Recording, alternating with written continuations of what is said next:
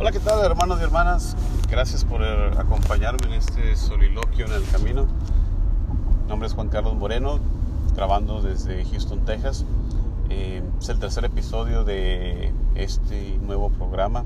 Tengo varios programas que puedes encontrar en mi sitio web, vayanalmundo.org. Me dedico a la evangelización, a la formación en la fe. Trabajo para la Arquidiócesis de Galveston, Houston en la oficina de evangelización y catequesis eh, como trabajo de tiempo completo y aparte de eso pues también formador en diferentes programas de formación bíblica, de formación en la fe, eh, escritor, productor de podcast, de diferentes cosas. Así que no dejes de visitar mi sitio de internet, vayan al mundo.org. Es el tercer episodio en esta serie, Soliloquios en el Camino. Le he llamado así porque se trata precisamente de eso, de soliloquios, eh, monólogos eh, y en el camino porque los voy haciendo a veces mientras voy manejando. Eh, ciudades tan grandes como esta muchas veces se toma mucho tiempo y me toma más o menos una hora de ida y otra hora de, vuelta, regreso a mi casa. Así que una manera de pasar el tiempo, simplemente expresando diferentes ideas sobre la cultura en que vivimos desde una perspectiva de fe. Eh, tópico para el día de hoy, eh, una respuesta, una reacción a un artículo que estaba leyendo, una entrada de Facebook que, estaban haciendo en un grupo católico, donde preguntaban eh, por qué la Eucaristía, siendo el centro de nuestra fe, no está expresada en el credo. Antes de contestar la pregunta, que, que nadie la contestó pues a mi gusto o a mi entender correctamente, eh, quisiera hablar un poco sobre precisamente el uso de las redes sociales. Eh, mucha gente no lo hace, que bueno, no estoy diciendo que lo hagas. Si estás escuchando este programa, lo más seguro es que uses las redes sociales porque el programa, los episodios pues se comparten de diferentes maneras, entre ellas las redes sociales. Entonces va, va de más decírtelo porque seguro si estás escuchando ya las usas, pero tenlo por seguro que a los ojos de la iglesia es bueno es recomendable hacer el uso de las redes sociales para el bien, para compartir el Evangelio, para compartir la buena nueva. entonces eh, la iglesia nos invita a hacerlo, de no dejar que se queden las redes sociales para mal uso. Eh, en las noticias acabamos de, leer hace poco eh, en semanas pasadas, en días pasados, de cómo dentro de la plataforma de Facebook se estaban usando eh, una compañía Cambridge Analytica, de cómo la estaba usando pues para tomar la información personal de la gente, para tratar de influenciarlos, para tratar de hacer diferentes cosas pues nefastas, con malos, malas intenciones. Pero aún así eh, tenemos que estar presentes compartiendo la buena nueva, no dejar que, que, se vuelvan simplemente de uso para el chisme o para las malas noticias o para el mal uso. Eh, uno pues tiene que estar presente donde está la gente eh, y ahí mismo compartir el Evangelio. El Papa Francisco nos ha repetido muchas veces, hay que salir, hay que ir hacia afuera, hay que ir hacia donde está la gente. No podemos quedarnos de brazos cruzados esperando que venga la gente a nosotros, que venga la gente a la iglesia. Ya poca gente hace eso, hay que salir a buscar, salir al encuentro, eh, entablar diálogos con no creyentes, con ateos, con personas de otras confesiones religiosas, eh, todo para el bien común de la gente, ¿verdad? Y para llevar la palabra de Cristo a todos. Entonces, primero que nada, de, entrada, no es, eh, no es malo usar las redes sociales. Lo que sí es malo en mi opinión, te puedo compartir, es cuando tratamos de usar estos medios como nuestra fuente de formación, por ejemplo. De ir a buscar artículos pues en Wikipedia o en sitios de internet que no sabemos cuál es su origen. Eh, esa no, no es una buena manera de entrar nosotros en un proceso de formación un católico cómo se debería de formar? Bueno, primero que nada usando buenas fuentes. Eh, tenemos nosotros el don del Catecismo de la Iglesia Católica, que fue promulgado, si bien me acuerdo, en el año de 1992. Entonces ya tenemos bastantes años con él. Eh, donde ahí la iglesia presenta oficialmente cuál es su enseñanza. Entonces, para persona que se quiera formar en la fe católica y sobre todo si tienes el propósito de compartir dicha fe, lo primero que tenemos que hacer es empezar con una buena fuente, el catecismo de la iglesia católica, estudiando la Biblia. Nosotros no podemos apartarnos de este don de Dios que es el habernos dado su palabra, que es guía segura para nuestra fe, para nuestra enseñanza, para nuestro crecimiento, para nuestro entrar en contacto con Dios. Entonces, primero que nada, usando buenas fuentes. Eh, mucha gente yo me encuentro en Facebook que, de, de, cierta manera, no sé, veo como que desdeñan la formación, no sé, piensan que quizás han tenido un encuentro con Dios, qué bueno, gloria a Dios, pero no sé, de repente piensan que con eso, no sé, que serán inspirados, yo creo, directamente, no sé, eh, y desdeñan de cierta manera la formación. Bueno, eh, yo lo he dicho, yo estoy en récord diciéndolo, el, saber, el saber sobre Dios no te va a salvar, el conocimiento no te salva. Eh, eso de hecho se parece a una herejía antigua, pero que sigue vigente y que de hecho la mencionó el Papa Francisco en su última exhortación pastoral, exhortación apostólica, el gnosticismo, gnosis, conocimiento, el pensar que porque sé mucho me voy a salvar o que la salvación viene a través de un conocimiento, usualmente un conocimiento de índole oculto. No, entonces por un lado sí, tenemos que saber de Dios, cada cosa que aprendemos nueva de Dios es una razón más para quererle, una razón más para adorarle, pero el conocimiento no lo es todo. Eh, nunca se ha sabido tampoco que la ignorancia sea una virtud, sino más bien la sabiduría. Entonces, un balance, ¿no? Entre sí, el deber de formarnos, pero nuestra fe no se puede quedar en una fe intelectualista, en una fe que únicamente de libro, de, de teología, de filosofía, de historia. Hay que encarnar ese conocimiento que se vuelva vivo en el hermano. Entonces nuestra fe eh, es un conjunto de todo esto, tanto de formación, hay que estar bien fundamentados, eh, pero a la vez se practica, se vive nuestra fe en el amor a los demás. No podemos vivir aislados únicamente en una biblioteca y creernos buenos cristianos porque sé mucho de Dios. Ese tampoco es el caso. En fin, entonces eh, eso de inicio para, para este tópico que, que les comentaba de este artículo que leía eh, supuestamente un sacerdote, eh, posaba esa pregunta a un grupo eh, que es compuesto de puros católicos. No les voy a decir para no ponerlo en tela de juicio, pero simplemente la pregunta era esa, ¿por qué si la Eucaristía es centro de nuestra fe, por qué no se encuentra expresado entonces en el credo? Y bueno, la respuesta te la doy después de esta pausa musical. Ya regreso. Muy bien, eh, muchas gracias por acompañarme en este episodio de este programa que hemos titulado Soliloquios en el Camino. El día de hoy estamos hablando de la Eucaristía, el credo Facebook.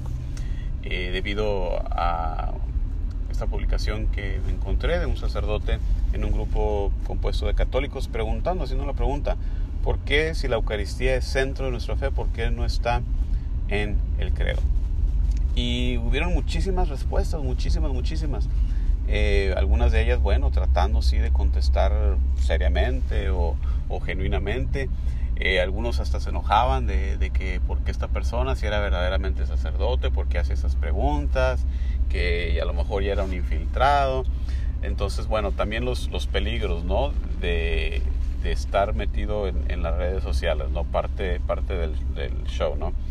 Eh, pero hasta el momento que, estuve checando con bastantes respuestas, no vi una que, me haya parecido adecuada y te la voy a dar yo el día de hoy, eh, de acuerdo a mi entender. ¿Por qué la Eucaristía no está expresada en el credo? Bueno, las personas que estaban contestando esta pregunta eh, ninguna de ellas hizo referencia a algo importantísimo para lo que es nuestra fe en general y en particular sobre el credo. No podemos olvidar, no podemos hacer a un lado, no podemos ignorar el contexto histórico dentro del cual se escribe el credo. Mucha gente pues ve el credo así como ve la Biblia y, piensan uno, no, bueno, así nos cayó del cielo, no, así organizada, así con, con las páginas, con los capítulos, versículos, no, no es así. Hay que desarrollar, hay que reconocer que la Biblia, tanto como sacramentos, eh, han pasado a través de todo un proceso de desarrollo histórico. Esto es muy importante, de que la forma que las tenemos el día de hoy no es la forma original en, en el que surgen en algún momento histórico. Bueno, ahora, sobre el credo. El credo surge dentro del contexto histórico de los primeros años de la iglesia, relativamente hablando, los primeros siglos. El credo que tenemos en su forma litúrgica el día de hoy se le conoce como el credo niceno-constantinopolitano porque surge principalmente de un par de concilios. El concilio de Nicea en el año 325, imagínate, la primera mitad del cuarto siglo.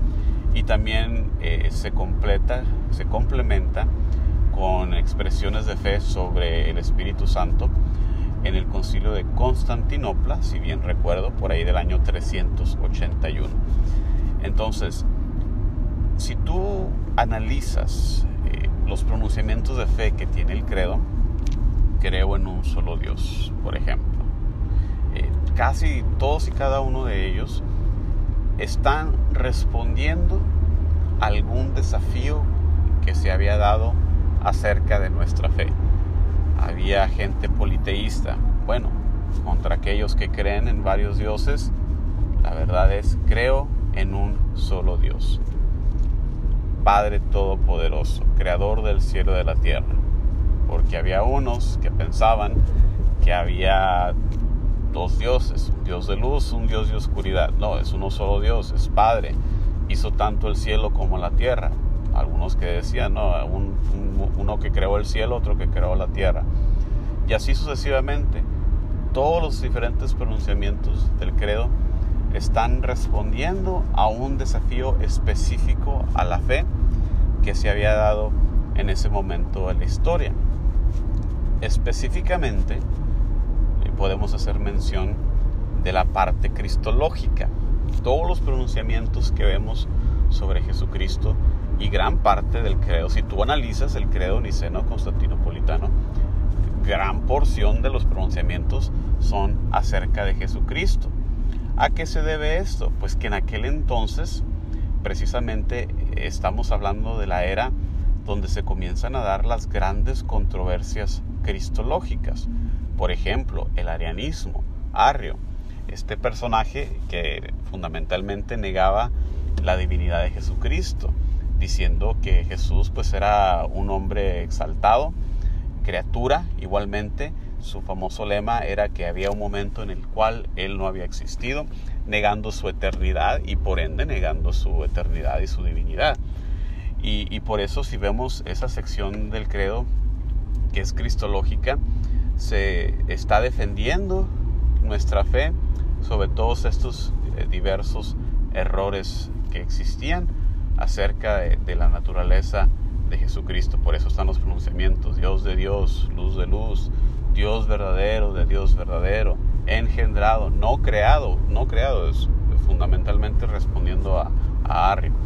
Entonces, eh, el, credo está así, en, esa forma, debido a que se trata de una respuesta de la iglesia a las controversias, eh, a los desafíos existentes en ese momento. Eh, si tú ves, eh, comparas la versión de Nicea a la versión de Constantinopla, ves que se añaden muchas cuestiones sobre el Espíritu Santo, porque igualmente un poco más después, ya habiéndose realizado los pronunciamientos de la iglesia sobre la cristología, bueno, ahora atacan la naturaleza del Espíritu Santo. entonces se añaden unos ciertos pronunciamientos en el concilio de Constantinopla. Pero en sí el credo eh, es un resumen, no, no se menciona ahí la totalidad de nuestra fe. En nuestra fe eh, hemos estado entrando en una profundización de, nuestro entendimiento sobre el depósito de fe que Dios nos ha dejado en su iglesia y que Jesús les dejó a los apóstoles y estos apóstoles dejaron a través de los tiempos sobre otros hombres encargados en la sucesión apostólica. Entonces el credo nunca se ha tratado, nunca se ha promovido como eh, un pronunciamiento completo, íntegro, total, sistemático de nuestra fe. Contiene sí cosas muy importantes, las más importantes, pero la Eucaristía no está mencionada. ¿Por qué? Porque nadie en la iglesia estaba hablando en contra de la Eucaristía. Nadie dudaba en contra, eh, nadie dudaba de la presencia real de nuestro Señor en la Eucaristía. Eh, cuando estuve haciendo un poco de investigaciones acerca de eso, eh, preparando un tema, me parece que no fue sino hasta principios del siglo XI, ya en la época medieval, cuando empiezan a salir los primeros desafíos de herejes, de personas que comienzan a poner en tela de duda la presencia real de Jesús en la Eucaristía. Y entonces es ahí cuando la iglesia a partir de ese entonces empieza a desarrollar fuertemente, más sistemáticamente, más eh, completamente, íntegramente, lo que sería la teología de la Eucaristía en respuesta a los desafíos que empiezan a salir. Entonces, simple y sencillamente, lo que no ves en el credo, por más importante o no tan importante dentro de la jerarquía de fe, las cosas que no ven, no vemos hoy en día en ese credo niceno-constantinopolitano se debe, en mi opinión, simplemente al hecho de que nadie estaba dudando de esas cosas o, ni siquiera se había llegado a, a una conclusión. Por ejemplo, podemos decir muchas cosas que no hay en el credo. No se habla tanto de María. Eh, la iglesia los últimos años ha llegado a, un entendimiento más profundo sobre el papel de María. Hemos hablado de la asunción de María, de la maternidad divina, eh, que bueno, eso se, dio ya desde el concilio eh, de Éfeso en, el quinto siglo, entonces después de las controversias cristológicas y ligado a ella también estaba el papel de María, si había sido madre de Jesús, ser humano nada más, o madre de Cristo, el Mesías, el Salvador, madre de Dios. El concilio de Éfeso pronuncia precisamente que María es madre de Dios. Eh, pero en, en, tiempos más modernos obviamente tenemos el dogma de la asunción de María y obviamente no está en el credo porque no se había llegado a un pronunciamiento oficial, nadie estaba hablando acerca de eso, eh, poniéndolo en tela de duda.